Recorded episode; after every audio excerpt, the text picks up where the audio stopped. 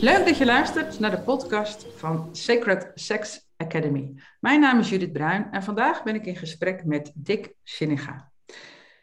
Dick die geeft lachmeditaties, soevoedans op festivals en op uitnodiging en organiseert eigenlijk of is aanwezig bij ontmoetingen in bewustzijn.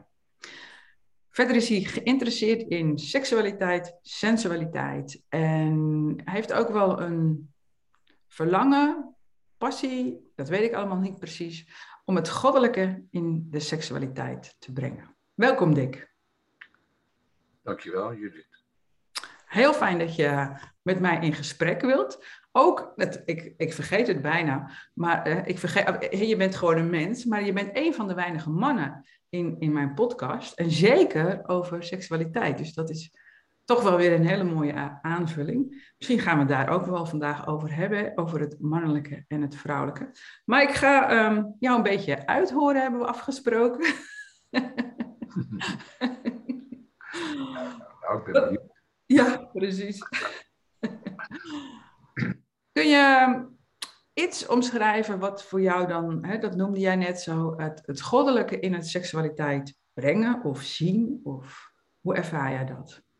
Ja, kijk, het seksuele is natuurlijk de zintuiglijke ervaring, de sensuele ervaring. Maar wat is die ervaring bewust? Wat is dat waarmee je ervaart? Dus ik kan in een hele fijne seksuele gaan met mijn vriendin. En dat is prachtig. Maar de schoonheid komt eigenlijk van het bewustzijn van die ervaring. Dus daar vind je eigenlijk de diepte. Natuurlijk zijn de fysieke ervaringen en belevenissen prachtig. En ik als man vind een vrouwenlichaam een wonder van schoonheid. En wat mij betreft een mooie reden om te bestaan hier op aarde. Maar de schoonheid, de diepte, komt eigenlijk van de reflectie in jezelf, van het bewustzijn. En daar ligt dat goddelijke. Want als we nou kijken wat is God, en je kijkt bijvoorbeeld in het Oude Testament, dan zeggen ze, maak je geen beeld van God. Dus God is geen beeld. Ja, wat is God dan? Dan is God dus bewustzijn. Dan is God dat wat in ons ziet en hoort en voelt en ervaart. En ja, daarmee zijn we eigenlijk aangekomen bij het versmelten van het sensuele en het seksuele met het goddelijke. Ja, dankjewel. Ik kwam even iets tussendoor. Ook al heb ik mijn telefoon op vliegtuigstand, er gebeurt dan toch weer iets tussendoor. Wou je opnieuw beginnen? Of? Nee hoor, nee, daar ben ik niet van. Dan wordt het een kunstje. Nee, ik ben degene... Dat maakt mij niet uit. Nee. Dickje zegt heel mooi... Het komt eigenlijk van het reflecteren, van het bewust worden van de ervaring. Dat vind jij het goddelijke. En dan het goddelijke is lastig te omschrijven. God is lastig te omschrijven. Maar hoe zou je dan bewustzijn omschrijven? Als dat wat ziet, dat wat hoort, dat wat voelt, dat wat beleeft. Bijvoorbeeld, nu zijn wij in gesprek en de luisteraars horen alleen de woorden, maar wij zien elkaar ook. Dus het is ook fijn als wij elkaar zien. Dan ontvang ik jou ook in mijn hart. En in die beleving in mijn hart. Ja, waar is die beleving in mijn hart eigenlijk? Waar bevindt die zich? Dat is eigenlijk voorbij het stoffelijke. Dus het fysieke is een aanleiding. Maakt de aanraking mogelijk. Maar daar waar het aanraakt, daar waar het gevoeld wordt. Ja, daar schieten woorden al snel tekort. Maar het is wel een werkelijkheid. Ja, en dat is voor jou bewustzijn of een deel van het bewustzijn in ieder geval. Ja. Ja, mooi. Want je organiseert ook ontmoetingen in bewustzijn. Gaat dat ook over seksualiteit? Dat kan over seksualiteit gaan, omdat dat natuurlijk belangrijk is. Maar eigenlijk gaat het ook om, bijvoorbeeld als je praat... dat je ook bewust bent van de ruimte waarin de woorden klinken. En als wij elkaar spreken, dat je ook de stilte niet uit het oog verliest waar de woorden in klinken. Want daardoor ben je niet helemaal vereenzelvig. Daardoor blijf je je bewust van dat je een rol speelt, een stem speelt, een man of een vrouw speelt. Je bent het, maar je speelt het ook. Dieper dan dat is de stilte waarin het weer klinkt, je bewustzijn, je aanwezigheid. Dus dat staat centraal in die ontmoeting. Niet het seksuele, maar de open aandacht, de ruimte van het bewustzijn. Ja, dus de stilte die zo moeilijk in woorden te vangen is. Ja, maar dat is, dus, dat is natuurlijk, Judith, dat is natuurlijk ook de consequentie natuurlijk. Omdat de stilte is niet in woorden. Maar de stilte is er nu, de stilte is tastbaar nu. Hè? En voor jou en voor mij, maar ook voor de luisteraars, hè, waar je aandacht aan geeft, dat is waar je bent. En die stilte is er nu voor iedereen. En is dat waar je bent dan ook waar de stilte is? Bedoel je dat? Ja, maar als je aandacht bijvoorbeeld helemaal is op bijvoorbeeld de oorlog, of over de pijn, of het verdriet. En het is niet verkeerd om daar aandacht voor te hebben. Maar als je er helemaal door verzwolgen wordt, dan is die stilte wordt een theorie. Omdat is het niet je directe levende ervaring. Ja, dus dan is er misschien eigenlijk geen stilte. Dus als je erin meegezogen wordt en het niet meer kunt waarnemen met je bewustzijn, dan word je erin meegezogen en dan is de stilte er misschien niet. Nou, de stilte is er nog wel, maar het is voor jou geen levende ervaring meer. Ja, precies. Mooi. Het is geen levende ervaring meer. Ja. En wij willen natuurlijk smullen. We willen genieten van het seksuele. En natuurlijk kan dat niet altijd. En we willen genieten van het sensuele. Dat kan wat vaker. En we kunnen genieten van ons zijn en van de stilte. En die is tijdloos, dus die is er altijd. Maar op een of andere manier moeten we tijd maken voor het tijdloze. En ruimte maken voor het eindeloze. Ja. Anders missen we de ervaring daarvan. Ja, bizar dat we in zo'n wereld leven, maar het is wel de realiteit. Ja, daar heb je wel gelijk in. Ik zie het soms zo dat ik denk, de goddelijke perfectie is er. En de wereld met al zijn misverstanden en verschrikkingen is een soort contrapunt, een soort tegenpunt voor die goddelijke perfectie. En dat maakt die hele schepping weer mogelijk. Dus in die zin is er nergens iets mis. Maar dat vind ik zelf ook niet altijd hoor. Als je huis gebombardeerd wordt, of als je relatie niet loopt, of als je je portemonnee kwijtraakt. Ja, dan ben je op dat moment soms wel even geïdentificeerd. Ja, zeker. Alleen, ja, dan blijven we gelukkig mens voor. Ik weet niet of het gelukkig is. Het is ja, misschien is het gelukkig. Ik weet het niet. Nou ja, ik zie het wel zo dat je komt hier wel om je ervaring op te doen. En al zouden we altijd in dat stiltepunt kunnen blijven, wat op zich een mooi streven is. Dat is mijn streven ook. Maar al zou het me dat al lukken, wat is dan nog mijn doel hier, zeg maar? Ja, ik ben wel met je eens dat het spel mogelijk maakt. Dat contrapunt er is, dat tegenpunt. Dat ben ik wel met je eens. Ik vraag me wel eens af, waarom is de stilte gewoon niet bij zichzelf gebleven? Waarom is de bron niet bij zichzelf gebleven? Waarom al die ellende? Er zijn er ook door de tijd heen mensen die zeggen, ja, maar het is niet echt. Dus je denkt alleen maar dat het bestaat. Ja. Dat, ja, als je iets voelt, voel je het wel natuurlijk. Ja, dat snap ik. En toch kun je ook niet helemaal blind varen op je gevoel. Dus het is heel duidelijk dat je ogen heel goed voor de gek gehouden kunnen worden. Hè, wat je ziet. Dus de illusionisten, als ik het goed uitspreek, die zorgen daar wel voor. Hè, die bewijzen dat. En zoiets zou ook best met je gevoel aan de hand kunnen zijn, maar daar hebben we misschien nog helemaal niet door. Ik weet het ook niet. Ja, het is natuurlijk je ervaring ook. Want toen ik een kind van 3 was, als ik als kind van 3 naar jou zou kijken, dan zie ik een andere vrouw dan nu ik als volwassen en ook seksuele man naar jou kijk. Dan is het een andere belevenis. Dan zie ik echt een vrouw. Dus het is ook weer onze ervaring die we meenemen in hoe we interpreteren wat we zien. Ja, en de mate van bewustzijn ergens op. Ja, Ja. Ja, ik ben even een zijsprongetje. Ik ben ook met iets anders bezig. En laatst was het weer eens een studiedag. Dus mijn zoon was mee naar mijn werk. En daar waren 4 foto's van precies dezelfde vrouw. Was met de computer gedaan in bikini. En die had dus 4 verschillende afmetingen, zeg maar. En daar zat al 40 kilo tussen, denk ik ongeveer. Ja. Ja.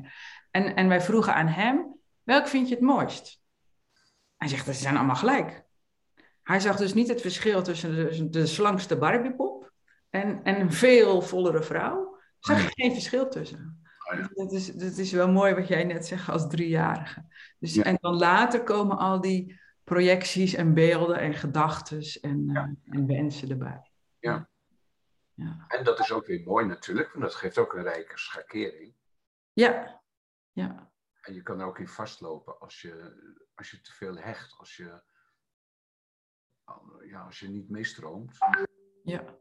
Ja, dan, als seks het onderwerp is, heb je bijvoorbeeld dat door de tijd heen vrouwen seksobjecten zijn geweest.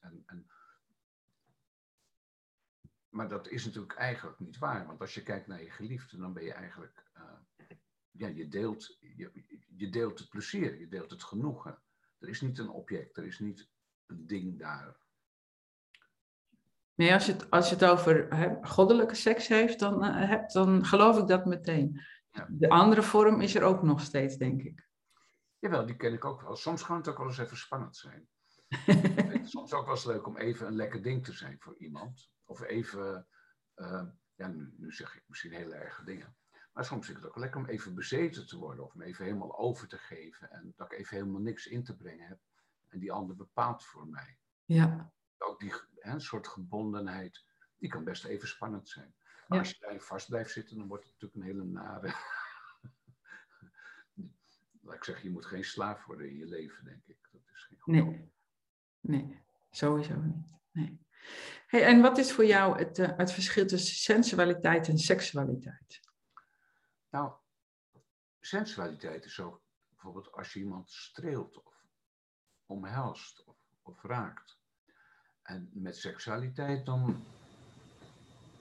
Er kwam ook de seksorganen zelf ook in beeld daarbij. Dat is wel heel direct gezegd, maar dat is denk ik de grens van. Wordt het ook echt seksueel? Wij kunnen elkaar omhelzen, we kunnen elkaar aanraken en dan is het sensueel. En op het moment dat je echt seksueel wordt, dan spelen de seksuele organen ook een rol in de aanraking en de ontmoeting. Ja, ik neem aan, maar dat weet ik niet zeker, dat niet elke aanraking die je hebt sensueel is. Of wel? Ja, dat is wel een goeie. Je kunt je afvragen of er dan wel een aanraking is, hè? Als het niet sensueel is. Dat is ook een hele goeie. Wat zeg je? Dat is ook een hele goeie. Ja. Dat als het geen sensualiteit oproept of beleving is het dan, ben je dan wel aangeraakt? Ja. Die is wel heel mooi, ja. Ja, en dan kun je natuurlijk fysiek wel aangeraakt zijn, maar als er van binnen niks beroerd wordt, is dat dan misschien wat je bedoelt? Dus als je aangeraakt wordt en je wordt van binnen beroerd, dat is sensualiteit. Ja, maar omdat dan je zintuigen geraakt worden, hè? Dan... Ja. Ja. En ja, wat me nu te binnen schiet, wat ik bijvoorbeeld heb als ik door de jaren heen ook wel lastig kwam met een vriendin op vakantie ga, dan heb ik vaak dat we weer even opnieuw beginnen. Dan zeg ik, laten we de eerste 2 dagen niet gelijk seks hebben met elkaar, maar laten we gewoon weer even helemaal opnieuw beginnen. Gewoon eens met een eenvoudige kus en aanraking. De eerste nacht, ook al verlangt je lichaam misschien, dan je hebt de afspraak van nee. We kussen alleen, of misschien zelfs dat niet. We komen langzaam aan daar weer in. En dat is ook heel mooi, heel sensueel. Ja. Wat ik ook een leuk spel vind, om gewoon je kleren aan te houden. Het is heel makkelijk om je kleren uit te gooien en het te doen wat prachtig is. Maar het is soms ook heel mooi om gewoon juist je kleren aan te houden. En een beetje zoals je dat in de puberteit had of zo, weet je wel. Dat je nog niet alles kon, of niet alles mocht, of niet alles durfde. En ja, daar kun je hartstikke lekker heet van worden, sensueel. Ja, mooi hoe je dat beschrijft. Want heb je wel eens gehoord van de 7 sluiers? Ja. Oh ja, want dat beschrijf je nu een beetje. Maar dat doe je intuïtief. Pak je dat gewoon af en toe op. Ja, door die jaren heen was dat wel... Ik weet niet of dat ook jouw ervaring is. Maar als je met je geliefde op vakantie gaat... dan zijn er altijd wel een paar dingetjes die nog ergens liggen... die nog even uitgesproken moeten worden. Ik krijg soms een beetje ruzieachtige dingen in het begin van de vakantie. Maar dat is juist heel mooi... Want daar liggen nog dingen die willen even naar de oppervlakte. En dat is eigenlijk heel erg helend en heel erg liefdevol. Om ook juist de conflict, de pijnpunten, ruimte te geven en naar boven te laten komen. Ja. Zet je even en dan denk je, oh ja, wacht, dit is mooi. Ja, zeker. Dus dat je niet er meteen van uitgaat, oh we zijn op vakantie, dus vanaf nu is alles leuk en gezellig. Ja. Want inderdaad, er is altijd wel een beetje achterstallig onderhoud. Ja. En de dagen voordat je op vakantie gaat zijn vaak ook een beetje heftig, ook, maar ook hectisch. Ja. En ja, soms een beetje slaaptekort voordat je op vakantie gaat. Ja, dat speelt wel mee. Ja. En dan is het inderdaad heel mooi om die stap terug te nemen. En als je vindt dat ik te ver ga, moet je het gewoon zeggen hoor. Ja, en wat kun je iets beschrijven wat je dan beleeft? En dat vraag ik in die eerste dagen ook. En dat vraag ik omdat heel veel mensen die ook gaan sluieren en zo hier een soort van mee worstelen. En zeker de man kan helemaal niet de schoonheid inzien van even niet meteen seks of even geen seks. Ja, nou, ik wil die vraag eigenlijk aan 2 kanten beantwoorden. Aan de ene kant wil ik eerlijk zijn. En dat ik soms ook wel eens ongeduldig ben. Dan wil ik gewoon seks. En dan snap ik niet waarom dat niet gewoon even kan. En dan door de jaren heen noemde vriendin hier dan wel eens een beetje dwangmatig. Dus ik ben nu even heel eerlijk daarover. En dat vind ik dan niet fijn, want ik wil helemaal niet dwangmatig zijn. Maar dat gevoel is zo sterk. Je wilt gewoon zo graag. Het is zo lekker en zo dichtbij. Dus dat is de ene kant. Maar als ik dat dan zie, dan vind ik het wel heel fijn om even rust te nemen. Want er komen heel gauw emoties bij, dat je je afgewezen voelt. Er gaan allerlei dingen aan vastzitten die er helemaal niet bij horen eigenlijk. Dus als je dan even de rust neemt, dan is het prima. Ik bedoel, je kan best een beetje opgewonden zijn zonder dat je er iets mee hoeft. Het is juist fijn om dan toch gezeteld te zijn in bewustzijn, om aanwezig te zijn. En eventueel dwangmatige patronen, die mijn vader ook weer had en zijn vader en weet ik wat, om die onder ogen te zien. Hè? Dat is ook heel mooi. Ja, dat bedoel je misschien met dat wat eraan vastgeplakt zit, maar wat er niets mee te maken heeft? Nou, bijvoorbeeld de keren misschien dat je de liefde van je moeder wou en die niet kreeg. Of misschien onzekerheid over jezelf, van ben ik wel sexy, ben ik wel aantrekkelijk?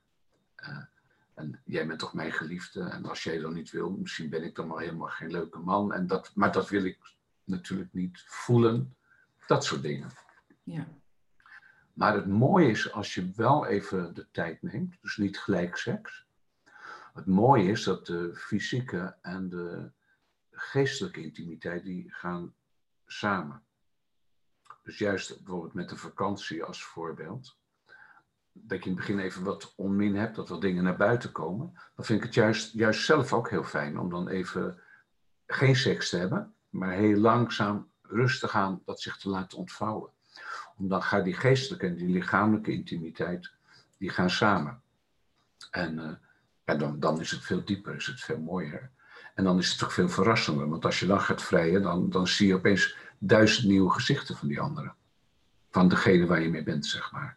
En dat is, denk zo hou je een relatie ook levend. Als je telkens weer nieuwe gezichten ziet van je geliefde en zij van jou. Maar dat kan alleen maar als je soms ook even pas op de plaats hebt. En ook echt die geestelijke intimiteit alle plaats geeft. Anders gaat het dood, anders wordt het mechanisch. Ja, maar heel mooi omschreven weer. En dus als je nu terugkijkt op je relatie, ik weet niet hoe lang jij een relatie hebt, maar als je terugkijkt daarop, zie je daar dan een soort van groei in? Als dat het goede woord is? Nou ja, aan de ene kant wel, aan de andere kant vind ik juist het begin vaak heel erg mooi. Van dan Je kunt eigenlijk niet van elkaar afblijven, je ontdekt alles. En dan zie je nog sowieso veel nieuwe gezichten, omdat je elkaar nog helemaal niet kent. En elkaar scheuren en vormen en hoe dat stroomt en op elkaar ingaat. Dus ik vind dat in het begin eigenlijk altijd wel gelijk al heel erg mooi. Voor mij is het meer de kunst om de schoonheid van dat nieuwe levend te houden in de relatie. Maar nu ben ik met Gerdy, daar ben ik nu 3 jaar mee. Maar ik heb daarvoor het geluk gehad dat ik toch al een aantal mooie lange relaties heb mogen hebben. Daar ben ik heel dankbaar voor, dat is echt heel bijzonder. Nou weet ik niet meer wat ik wou zeggen. Ja, ik denk, wat maakt het dan bijzonder? Een lange relatie, wat maakt dat dan bijzonder?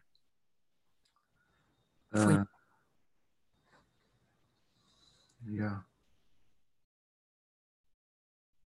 Nou, ik denk... Ik moet daar eigenlijk even diep op reflecteren.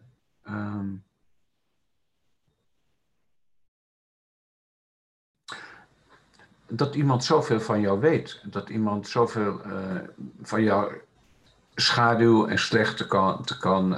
Ik kan nu ook wel biechten en dan een rij eigenschappen van mij opnoemen die minder mooi zijn of minder leuk. Het zijn geen hele gruwelijke dingen hoor. Maar... En dat iemand die allemaal kent en dan toch intens van je houdt. Ik denk dat dat de verdieping is van een langere relatie. En dat is natuurlijk vice versa. Ja. Je ziet elkaar slechtste kanten. Ja. En je hebt het door ook, althans mijn vriendin heeft me wel heel goed door. En dat er dan toch intens van je gehouden wordt en dat iemand haar of zijn intimiteit met je deelt. Ja, dat is wel heel kostbaar, dat is heel mooi. Ja, dat maakt je dankbaar. Ja. En geliefd. Hè? Het is fijn, het is toch fijn om je geliefd te weten.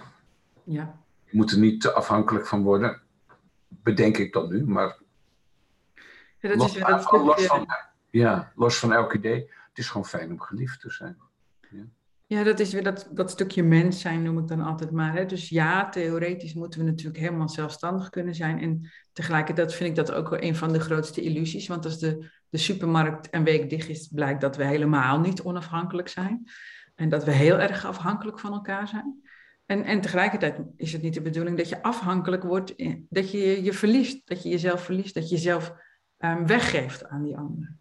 Ik heb wel eens een relatie gehad. En dat ik dan ging denken over... ons. En dat ik haar stem voortdurend doorheen zat. Dat ik eigenlijk niet meer op mijzelf kon reflecteren. Maar dat het al zo symbiotisch vervlochten was. Dat ik dat... En goed om dat te zien. En dat wil ik niet. De relatie waar ik nu in ben... Ja, mijn vriendin Gerdy is behoorlijk autonoom. Misschien nog wel meer dan ik. Maar daar voel ik me juist heel veilig bij. Dat ze heel erg op zichzelf is, geeft mij zelf een heel veilig gevoel. Want dan kan ik dat ook. Ja. Ik heb wel relaties gehad dat toch niet mocht, of dat de ander onzeker wordt. Als je echt op jezelf staat. Maar ik wil geen stelletje zijn, ik wil wel een relatie. Maar ja, die mensen die alleen maar een stelletje zijn en je kan niet meer met één iemand praten, je hebt ze altijd aan elkaar gekleefd. Het is heerlijk om af te gaan te kleven natuurlijk, dat is geweldig. Maar als je het continu gaat doen, ik vind het vals, ik geloof er niet in. Volgens mij klopt dat niet. Voor mij is dat niet goed. Ja, ik weet inderdaad niet of je dat zo kunt generaliseren wat wel en niet klopt, maar het is duidelijk dat het voor jou niet klopt en dat is belangrijk. Ja, zo bedoel ik het ook. Ja, precies. Ja. En je zei net, hè, ik heb een paar langdurige relaties mee mogen maken, daar ben ik ook dankbaar voor.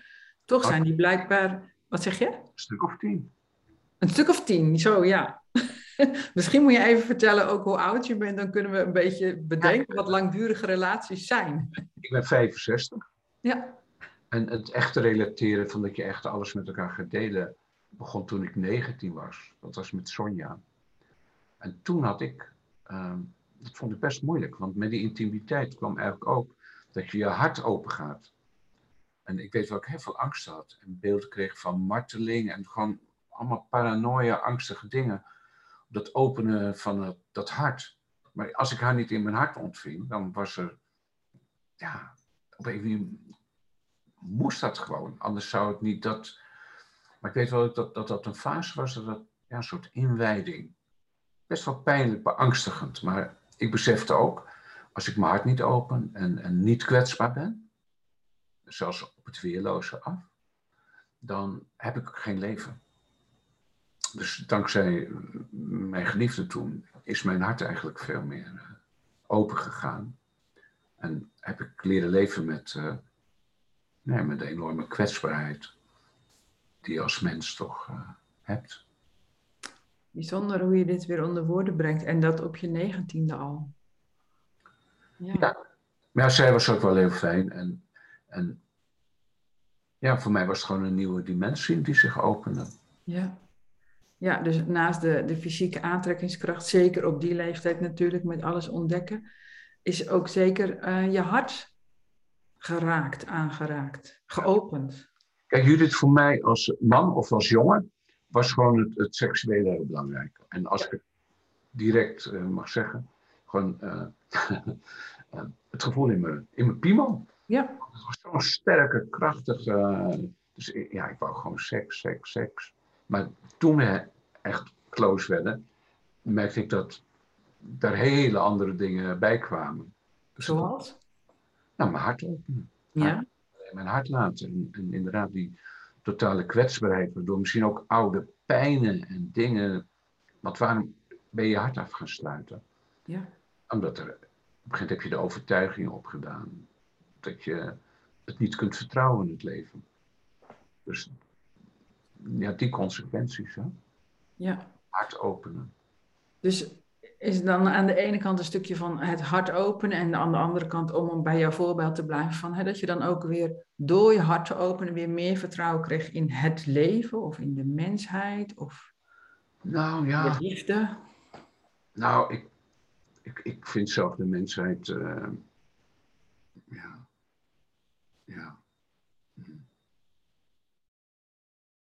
Ik vertrouw wel het individu, maar zoals de mensen geprogrammeerd zijn, daar heb ik geen enkele fiducie in. Het is gewoon zo geprogrammeerd en zo vals en zo. De natuur is prachtig, de aarde is prachtig, maar de maatschappij is zo corrupt en zo onderdrukkend en zo pervers naar dieren, naar vrouwen, uiteindelijk naar alle leven toe. Ik kan niet zeggen dat mijn vertrouwen is toegenomen, maar ik kan wel kwetsbaar leven in een wereld waarin mensen met elkaar omgaan op een manier die niet te vertrouwen is. Want dan zou ik naïef zijn, dan zou ik blind zijn.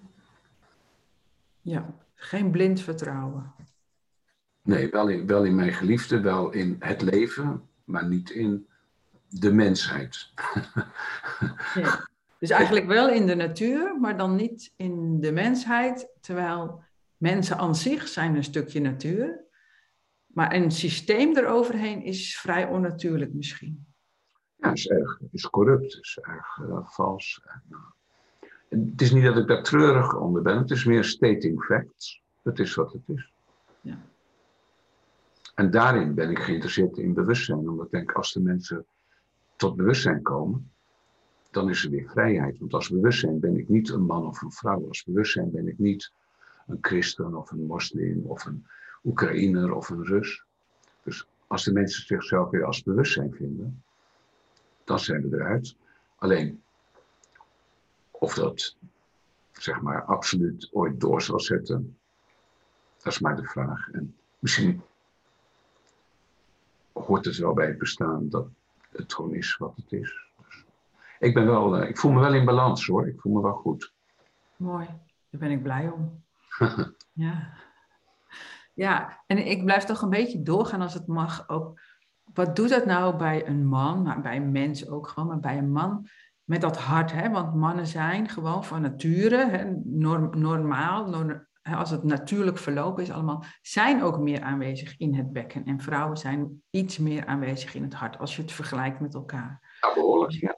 Ja. Het is heel mooi hoe jij beschrijft dat je op je 19e al, hè, dat eigenlijk het vuur uit je bekken omhoog gaat en je hart raakt. En En wil ik natuurlijk heel graag meer woorden daarvoor hebben. Dus zal ook een gedeelte over stilte gaan misschien. Ik denk, het vuur van het bekken was belangrijk, dat ik daarmee bij haar bekken naar binnen ging. Ja. Dat zij mij er ook ontving.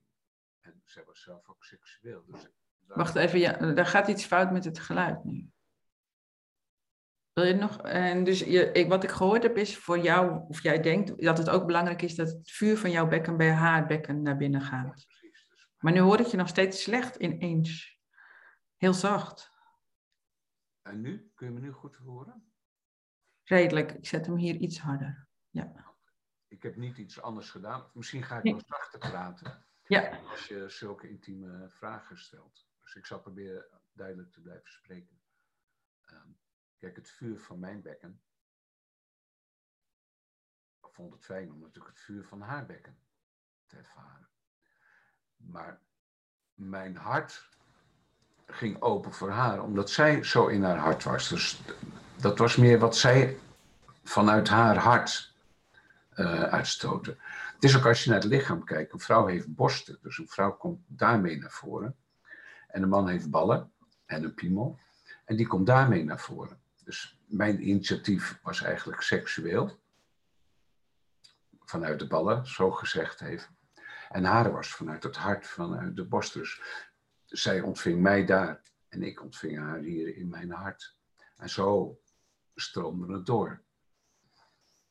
Ja, mooi. Ja, en net wat je beschrijft, het ontvangende gedeelte is altijd het meest kwetsbare.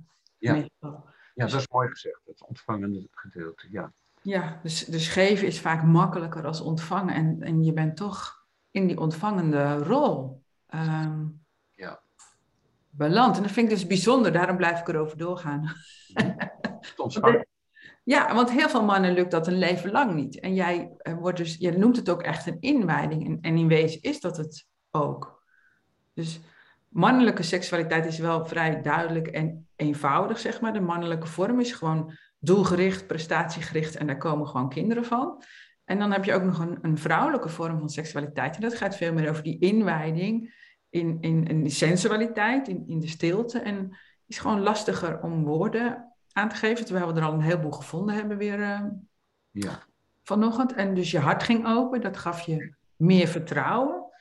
Heeft het daarnaast nog iets? Jazeker. Kijk, wat het seksuele is in zekere zin kortstondig, hè? Zou je zo dag en nacht 24/7 altijd gewoon seks kunnen hebben, dan zou dat prima vinden. Dat zou ik prima vinden. Dan zou ik zeggen, oké, dat is het. Maar seks is kortstondig. En de sensualiteit, die is al langduriger. Omdat je dat... Nog een voorbeeld wil ik geven. Wat ik toen had met Sonja, dat is wat ik net begon. Als we dan klaar waren met vrijen, dan draaide ik mijn rug naar haar toe. Want dan was ik klaar. En dan maakte zij heel goed van haar protest. Van, hallo, waar ben je nu? En ik dacht, ook naspel, ik snap het niet. Tot ik dat op een gegeven moment wel snapte. Dat het heerlijk is om juist in dat sensuele gevoel nog heerlijk in elkaars armen te liggen. En door te stromen. Dus dan kun je veel langer genieten. Dus je moet dat sprongetje even maken. Als je het heel kort zegt... Je krijgt een stevige piemel, je hebt ontzettend zin in dat seksgevoel, die drijven zelfs sterk, je wil niks liever dan dat, je kan aan niets anders denken. Dan vervolgens kom je in een samenstroming met elkaar, je ontvangt daar in je hart, je komt in een sensualiteit. Die sensualiteit die vindt eigenlijk weer zijn bedding in bewustzijn. En in bewustzijn vind je zeg maar de gelukzalige basis die geen begin en geen eind heeft. Daar moet je het van hebben. Want anders heb je alleen maar momenten van plezier. En op deze manier kom je via de sensualiteit bij het bewustzijn. En dan kom je weer bij je eeuwige gezicht. Je gezicht achter de spiegel. En ja, dat vind ik dan, moet je dat zeggen? Ja, dat is de ware beloning eigenlijk. Hè? Dat is waar je uiteindelijk op uitkomt als je de cirkel mooi rondmaakt, als je het goed doet, denk ik. Ja, mooi. Heel mooi weer. En wat bedoel je precies met... Wat zei je nou precies? Je gezicht achter de spiegel? Of je ware gezicht achter de spiegel? Ja, kijk, ik kan bijvoorbeeld in de spiegel kijken, letterlijk dan. Ja. En dan zie ik een gezicht. Zie ik bruine ogen, oren, een kale hoofd. Maar wat is die spiegel zelf?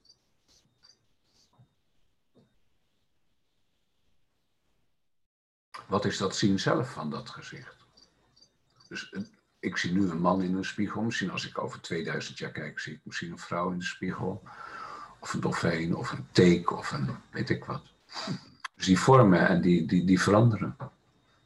Ik denk ook dat je diep van binnen man en vrouw bent. Hè? Dat, als je maar diep genoeg gaat, dan kom je daar natuurlijk. Dat zou dan het gezicht achter de spiegel noemen. Een schoon poëtische manier om uit te drukken. Ja, ja. Ja, mooi. Het gezicht achter de spiegel. Ja, dus als je in de spiegel kijkt en je kijkt aan de oppervlakte, dan zie je inderdaad het uiterlijk. Ja. En je bent meer dan je uiterlijk. Of je bent niet eens je uiterlijk misschien wel. Ja, dat is de vraag. Maar dat uiterlijk weerspiegelt in een innerlijk. En dat innerlijk, wat is dat dan? Ja, dat is dan bewustzijn. Over dat seksuele, als je dat interessant vindt, wat ik op een gegeven moment, een beetje zo rond mijn 30ste kwam dat ik op een gegeven moment hoorde van, als het te expliciet is moet je het ook zeggen hoor, maar dat het voor een man handig is om geen zaadlozing te hebben, geen orgasme. En daar ben ik mee gaan spelen. En ik heb toen een fase gehad, een paar jaar, dat ik 3 vriendinnen had, 3 geliefden. Die wisten het van elkaar, dus het was geen stiekem dubbelspel. En toen had ik er heel veel plezier van om geen orgasme te hebben. Waardoor ik seksueel veel beter beschikbaar bleef en actief. En dat is eigenlijk door de jaren heen is dat eigenlijk een gewoonte geworden. Dat je dus als man wel speelt tot het randje, zeg maar. En misschien een paar keer per jaar net eroverheen. Maar dat het heel fijn is om gewoon die energie te bewaren, om niet uitgeblust te zijn. Want dan is er een vlammetje wat altijd brandt. Ja. Ja, en is er voor jou ook verschil in als je wel of niet een orgasme hebt, of eigenlijk een zaadlozing, want dat kun je nog los van elkaar zien, maar dat maakt niet uit. Maar als je nu geen zaadlozing hebt, doet dat ook iets anders met je sensualiteit dan? Ja, zeker, maar die gaat gewoon door. En fysiek is misschien nog interessant. Als man, dat je als je vrijt, dan ontstaat er dus zaad of dat soort dingen in je ballen. Hè? Die worden voller. Op een gegeven moment kan het ook echt vol aanvoelen. Dat misschien ja, als vrouw, als je borst heel vol. Maar goed, welk zit er van, oh, het moet eruit. Maar als je dat dus niet doet, dan neemt je lichaam het daarna weer op. Dat is zoiets moois. Dus als je het er niet uit spuit, om het maar zo te zeggen. Dan neemt je lichaam er daarna op. Dus na een uur wordt dat gewoon weer licht. En zo maak je dus eigenlijk hele mooie stof aan. Die gewoon weer voeding zijn voor je lichaam. Dus dat is eigenlijk een heel mooi iets is dat. Het is wel dat als je een nieuwe vriendin hebt, moet ze er soms aan wennen. Want als ze dan vrijt met een man en ze vindt het wel genoeg. Nou, dan komt die klaar en is ze van hem af. Maar bij mij moet je gewoon... ik moet lachen, jij herkent het. Dus ik moet altijd zeggen bij mij van... Of ik probeer het zelf aan te voelen wanneer het wel genoeg is. Maar voel je absoluut altijd vrij om te zeggen... het is nou wel een beetje rond wat mij betreft. Ja. Dat krijg ik ook wel te horen af en toe. En dan zeg ik echt van... Nou, dankjewel. Dank je. Ja. Het is nodig dat je dat even aangeeft. Ja. Ja. Nee, dat is ook zo. Als je ervoor kiest om niet een orgasme te hebben... Ja, wanneer is het dan af? Hè? Wanneer is het dan klaar? Dus dan op een gegeven moment moet je toch denken... Ja, weet je, het is nu... ik moet dus over zoveel uur weer uit bed, zullen we maar gewoon stoppen nu. Ja, of soms vrij je gewoon even, dat kan ook. Hè? Ja. Dat is gewoon eventjes. Ja. Maar voor mezelf ben ik er heel erg mee vertrouwd. Want ja, ben je dat seksuele gevoel, je hoeft niet klaar te komen om zeg maar dat seksuele gevoel weer rustig een beetje in te laten slapen. Ja. Gewoon weer naar je sensualiteit te gaan. Maar ik vind het wel mooi dat je dan, je houdt een bepaalde gevoeligheid en aantrekkingskracht en sensualiteit. En volgens mij is het voor mannen, zeker als ze wat ouder worden, heel goed. Want ik zie ook al van die oude mannen, die zijn volgens mij echt helemaal uitgemolken. Volgens mij is dat echt geen goed idee. Nee, klopt. Beheersing. Ja. Ja, er zijn natuurlijk wel technieken. Daar ga ik natuurlijk ook les in, maar dat doet er nu even niet toe. Maar dan haal je even de energie eruit voordat je klaarkomt. Niet als je aan het vrijen bent met een ander of zo. Maar dat heet dan het jezelf beminnen. Maar als je dat niet weet, en dan gooi je wel heel veel energie steeds op straat. Of in weet ik veel waar. Maar ja. Het gaat heel veel energie verloren. Dat is logisch, want eigenlijk was je bezig om een kind te maken. Ja.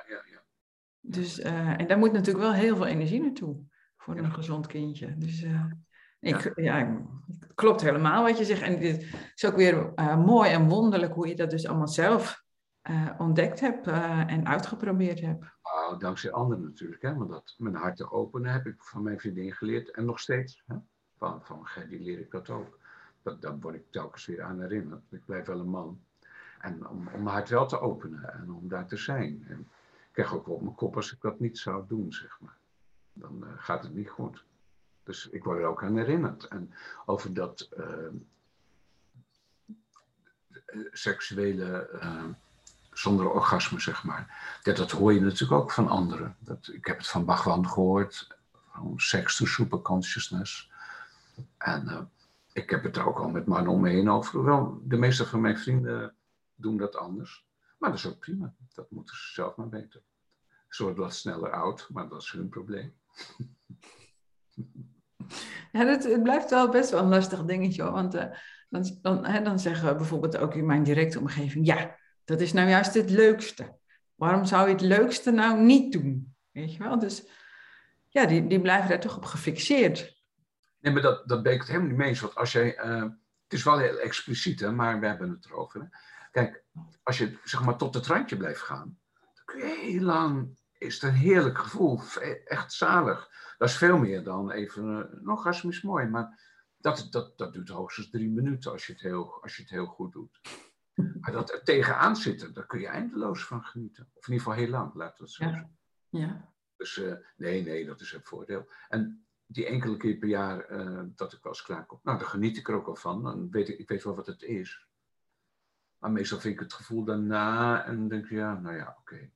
Je voelt je daarna 10 minuten wel heel lekker, maar ik weet niet. Ik vind het lekker als dat vlammetje een beetje brandt. Ik heb nooit zo'n zin om dat helemaal uit te blussen.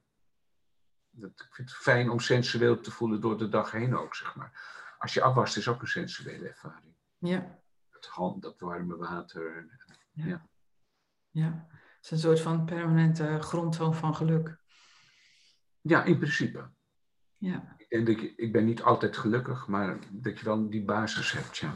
Ja, precies. Dus je kunt er altijd weer naar terug. Makkelijker naar terug. Ja. Ja, nee, we zijn niet altijd helemaal gelukkig natuurlijk. Dus Emoties kunnen alle kanten op, hè? Ja. Maar het is ook mooi om dat ook gewoon met, alle ruimte te geven. Hè? Dan blijft het ook niet plakken. Want je gaat hechten als je iets niet echt doorverwerkt of niet echt iets doorvoelt. Dan wordt het een litteken of een hechting. Dus ja. Ongelukkig zijn is ook een kunst. Ja, als er zoveel mogelijkheden zijn om je toch gelukkig te voelen, ondanks wat je meemaakt. Als je niet helemaal midden in een crisis zit, hè, dus als je huis gebombardeerd wordt, valt het allemaal even niet mee. Vreselijk, ja.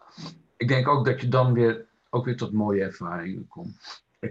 Maar ik vind het vreselijk voor de mensen, uiteraard. Nee, kijk, ik heb wel ervaring, bijvoorbeeld met mijn moeder, die lag op een gegeven moment op sterven, ze was al een tijd ziek.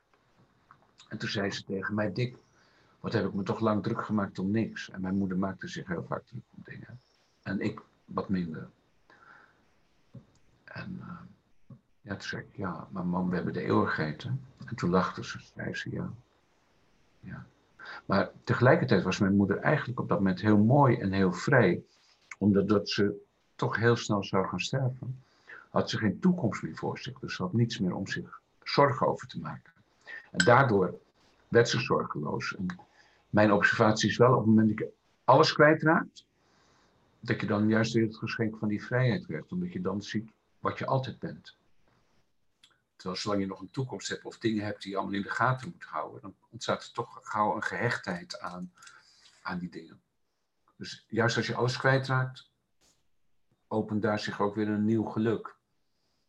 Maar het blijft natuurlijk wel vreselijk als je huis gebombardeerd wordt. Dat zou ik niet geringschattend over willen praten. Nee, zeker niet. Dus in het geval van je moeder zou je dan kunnen zeggen van... omdat ze geen toekomst meer heeft, in ieder geval in het aardse leven, hoef je daar geen zorgen over te maken. Tegelijkertijd maken natuurlijk de meeste veel mensen zich het meeste zorgen over het verleden. Dus ook als mensen sterven, zijn ze vaak nog heel erg bezig met... Echt waar? Oh ja. Ja. Gek genoeg heb ik dat eigenlijk niet meegemaakt. Maar ik moet ook eerlijk zeggen, ik heb maar een stuk of 5, 6 stervende meegemaakt van vrienden en familie dichtbij. Die heb ik eigenlijk nooit zo over het verleden gehoord. Nee, meer dat ze dan meer een soort luchtigheid van los. Mooi. Ja. Ik vind dat ook mooi aan de dood. Van, je hoeft ook niks mee te nemen. Als je al je spullen nog moest pakken en voorbereiden. Je hoeft niks mee te nemen. Het is gewoon zo. Maar orgasme en dood, en misschien niet eens orgasme, maar het orgastische. En de dood, dat lijkt natuurlijk ook heel erg op elkaar. Ik noem net orgasme le petit mort, de kleine dood. En dan is het orgastische, ja, is eigenlijk het leven waarin je voortdurend sterft aan het vorige moment. Is dat het tijdloze ook dan? Ja, tijdloos. Ja. Tijd is pas met gedachten. Als we gaan denken over toekomst, verleden, is het tijd. Ja. Maar tijd is denkbeeldig. Eigenlijk bestaat er geen tijd. Nee. Wel de biologische ontwikkeling, maar geen tijd.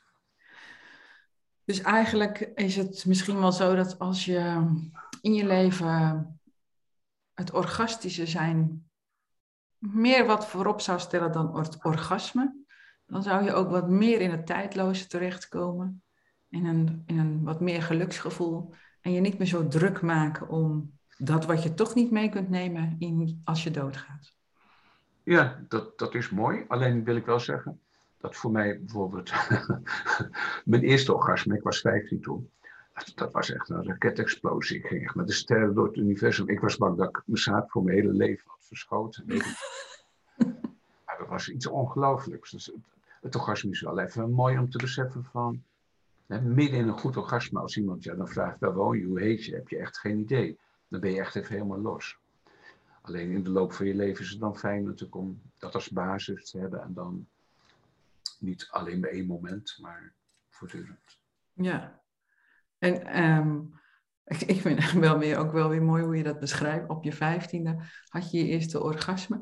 En was je daar...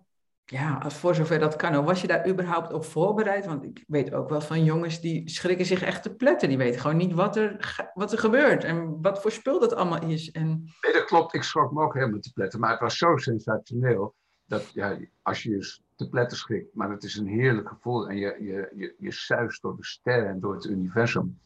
Tot die tijd bad ik altijd. Ik bad altijd tot God en dan voelde ik het in mijn hart. Ik was katholiek en wel heel gelovig. Maar toen seks begon, toen was ik meer orgasme en orgastisch gericht. Omdat, ja, gebed en orgasme, ja, dan vond ik dat tweede nog een wat sterkere manier om in God te zijn, zeg maar. In de puberteit hebben we het nu over, hè? Ja. Ja. Dus misschien komt het dan ook door je katholieke opvoeding. Je was helemaal niet op voorbereid. Je wist niet wat er ging gebeuren, zeg maar. Ik wist niet wat er ging gebeuren. Ik hoorde vriendjes wel iets over praten, maar dat zei me niks. En op een gegeven moment, nou ja, concreet, ik was gewoon een beetje met me aan het spelen. En dat voelde wel lekker, maar in die tijd had je ook nog geen... Mijn ouders hebben mij niet seksueel voorgelicht of zo. Ik wist niets van dingen. Dus een soort... alleen in je bed, een beetje lekker gevoel en je piemel, een beetje met je handen en opeens gebeurt daar iets wat je totaal niet had voorzien of verwacht. Ook wel mooi natuurlijk. Ja, totdat je daarmee betrapt wordt of zo, of wat dan ook, of vragen krijgt. Dan... Ja, mijn moeder had volgende dag de lakens aan de waslijn hangen, dus ze had wel iets gezien. Dan niet, maar waarschijnlijk zat er heel veel sperma in de lakens. Maar dat weet ik zelf, eigenlijk weet ik het niet precies. Dat is wel mooi. Ja. Maar mijn moeder zei verder niks. Maar die zat niet fijn in haar seksuele gevoel. Dus ik denk dat het voor haar ook gewoon heel moeilijk was dan. Ja. Hoe heb je dat geobserveerd, dat dat zo is bij je moeder? Ja, mijn moeder was gewoon daarin verkrampt. Ze was een lieve vrouw, maar daarin was ze gewoon verkrampt. Dat voelde ik wel. En mijn vader was een leuke man, maar niet echt in zijn hart. Dus ik dacht wel vaak, waarom, dat had ik toen wel al van, waarom koop je geen rozen voor haar? Waarom warm je haar hart niet? Want op die manier, echt zat ik dat besef wel een beetje wel van, ja, ze vinden elkaar niet. Vluggetjes, weet je wel, omdat het even moet en nou ja, dan weet je weer vanaf zo. Ja. En maar toch ben ik nieuwsgierig naar van hoe kun je nou als jongen opvangen dat je moeder verkrampt is in haar seksualiteit? Nou, ik was heel close met mijn moeder. Mijn moeder... Ik kon mijn moeder ook altijd verleiden met van alles als ik iets wou of weet ik wat. En ik denk dat mijn vader niet echt in zijn hart was daarin. En ik wel. Dus... Wat ze bij mijn vader niet vond, dat vond ze dan bij mij. En ook bij de andere kinderen hoor. Ik wil mezelf niet exclusief maken. En ja, je voelt dat. Je bent dat niet bewust. Nu kan ik er woorden voor vinden. Ja, precies. Voelde je dat meer? Ja. Ja, toen was je dat niet echt bewust. Dat ben je later. Ja. Bijvoorbeeld mijn ouders hebben nooit getongzoend. Ik weet hoe het met jouw ouders was. Dus ik heb het nooit gevraagd. Ja, maar je hebt het nooit gezien dus. Nee, nooit gezien. Want mijn vriendin heeft kinderen. Nou, we gaan heus niet uitgebreid geil zitten met de kinderen bij. Maar dat wil niet zeggen. Het is niet te voorkomen dat ze ons echt wel eens zien zoenen. Dan komen ze wel gelijk commentaar leveren natuurlijk. Soms doet het nog een keer of soms van ranzig. Mijn ouders hebben het nooit gedaan. Mijn ouders hebben nooit getomzoend. Nooit. Nou, vind ik wel ernstig. Persoonlijk. Ja. Ja. Vanwege de intimiteit, hè? Niet alleen het zoenen op zich, maar het zegt natuurlijk ook iets van... Ja, iets zegt iets over die vluggetjes even tussendoor om maar te ontladen en om maar weer even vanaf te zijn. Ja. Ik weet wel dat mijn moeder zei, toen ze wat ouder was, zei ze... Ja, ik dacht dat mannen door de tijd heen minder seks zou willen, maar je vader wil juist steeds meer. En dat zei ze niet op een manier van, nou gelukkig maar. Ja, vond ik ook wel heftig. Dat vind ik wel sneu voor mijn vader en voor mijn moeder. Ja. En je moeder ging er waarschijnlijk ook vanuit dat ze hem dat geven moest. Of... Ja, ik denk dat ze zelf niet er iets uithaalde. Ja. Nee, maar ze zei dus ook niet, dat ga ik niet doen. Het hoorde erbij of zo. Ja, maar ja, lieve Judith, het is natuurlijk ook zo, een vrouw vindt het niet fijn en ze moet het even doen. Dat is voor jou als man toch eigenlijk ook geen reet aan. Ik snap wat jij zegt hoor, maar ik dacht dan ook vanuit mijn vader, voor hem vind ik dat ook heel lullig. Van, dat lijkt me niet echt fijn, zeg maar. Nee. Voor mijn moeder uiteraard ook niet.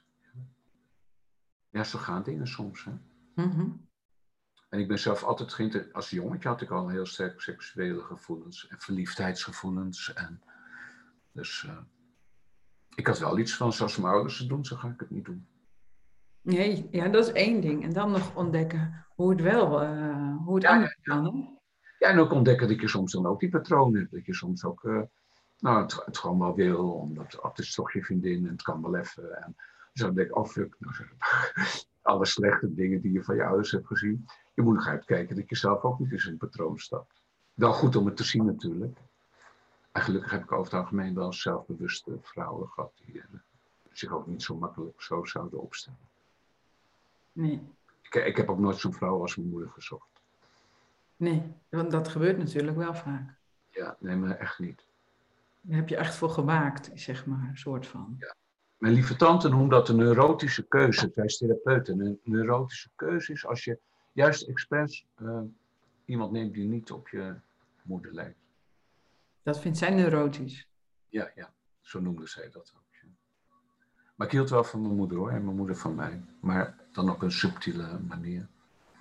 Ja. Mooi, ja, uiteindelijk seksualiteit leidt ook weer tot kinderen. Hè? Dus we komen ook weer bij de moeder-kind uit. En dat is ook weer iets heel erg goddelijks. Ja. Ja, het wonder wat steeds ontstaat. En je innerlijke kind, hè? Ja. Juist omdat het ook natuurlijk te maken heeft met kinderen maken. Mm-hmm. Het voert heel erg terug natuurlijk naar je conceptie. Zoals preconceptie, embryo, jeugdjaren, kind zijn. Ja. Daar voert seksualiteit je af en toe weer naar terug. Ja. Ja, het is heel oer natuurlijk, hè? Het omvat veel. Ja. Mooi. Misschien is dit een mooi moment om deze podcast te stoppen. En wie weet kunnen we daar in een andere eens over verder sparren, praten, brainstormen. Delen. Oké, Judith. Hartelijk dank, Dick, voor deze bijzondere podcast met man over seksualiteit die af en toe nog misschien een beetje bang was om te expliciet te zijn, maar in mijn beleving is het allemaal heel betamelijk waar we het over hebben en heel natuurlijk en heel menselijk. Dus super dat je dat allemaal zo hebt willen delen. Voor wie nog luistert, dit was Dick Sinega en je kunt hem gewoon vinden op Facebook, Dick met CK en Sinega met dubbel N. En dan kun je eens lezen wat hij schrijft, want hij schrijft hele leuke stukjes ook op Facebook over het mens zijn, denk ik. Dat zou mijn woord zijn voor hoe jij schrijft. En het is altijd leuk om de reflectie te lezen die Dick heeft over mensen en situaties, vind ik. Wil je meer weten, lezen, kijken, zien wat ik doe? Abonneer je dan op deze podcast of ga naar de website www.sacredsexacademy.nl en dan kun je inschrijven voor gratis webinars of naar het YouTube-kanaal. Hartelijk dank voor het luisteren en Dick, hartelijk dank voor de deelname aan de podcast. Ja, ik krijg haast de neiging om jou ook nu te gaan interviewen en jouw dingen te horen. Maar goed. Nu was er op deze wijze. Dat kan hoor, dat kan. Sta ik voor open. Doe een andere keer. Okay. Bedankt. Doei.